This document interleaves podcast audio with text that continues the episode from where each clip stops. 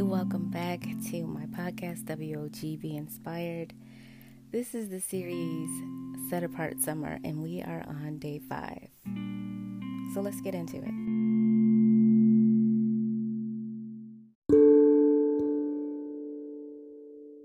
So, the topic for today is meditate on scripture.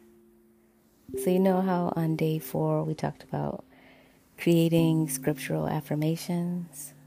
Well, we don't just want to create those affirmations, we want to meditate on them as well. So there was a reason why I had that at day four. So, day five, read the Bible to understand the Word so that you can apply the principles to your life. Scripture says in Psalms 119 11 through 16, Thy Word have I hid in mine heart that I might not sin against thee. Blessed art thou, O Lord. Teach me thy statutes. With my lips have I declared all the judgments of thy mouth. I have rejoiced in the way of thy testimonies as much as in all riches. I will meditate in thy precepts and have respect unto thy ways. I will delight myself in thy statutes. I will not forget thy word.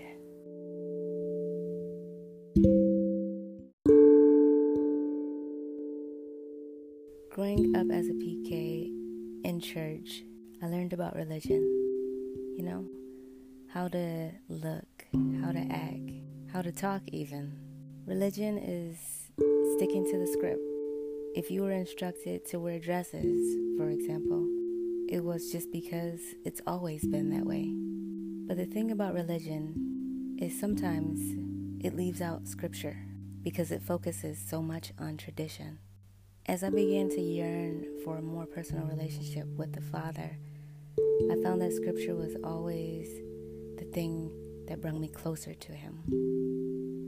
It's more about relationship when you focus on scripture rather than jumping through hoops to be saved, but rather recognizing that I can come just as I was and allow the Word, the Word, to convict my heart to live right rather than the people.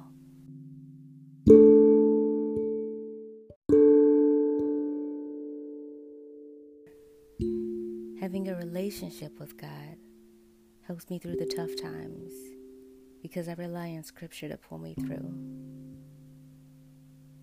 The Bible is like a weapon for battle, and with every applicable Scripture you memorize, you can recite it during times of fear, for example. There's Psalms 23 and 4, which says, Yea, though I walk through the valley of the shadow of death, I will fear no evil, for thou art with me. Thy rod and thy staff, they comfort me.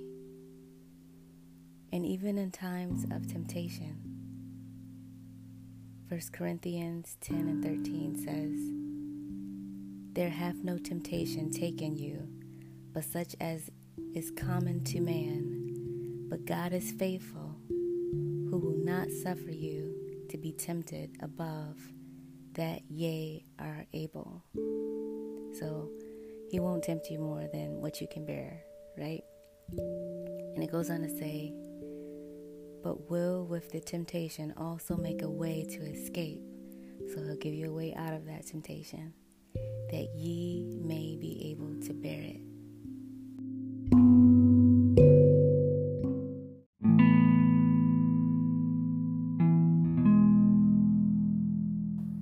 That being said, be sure to meditate on the scripture. The list goes on. Just recall all the people in the Bible who've also been tested and overcame. So that can remind you that so can you.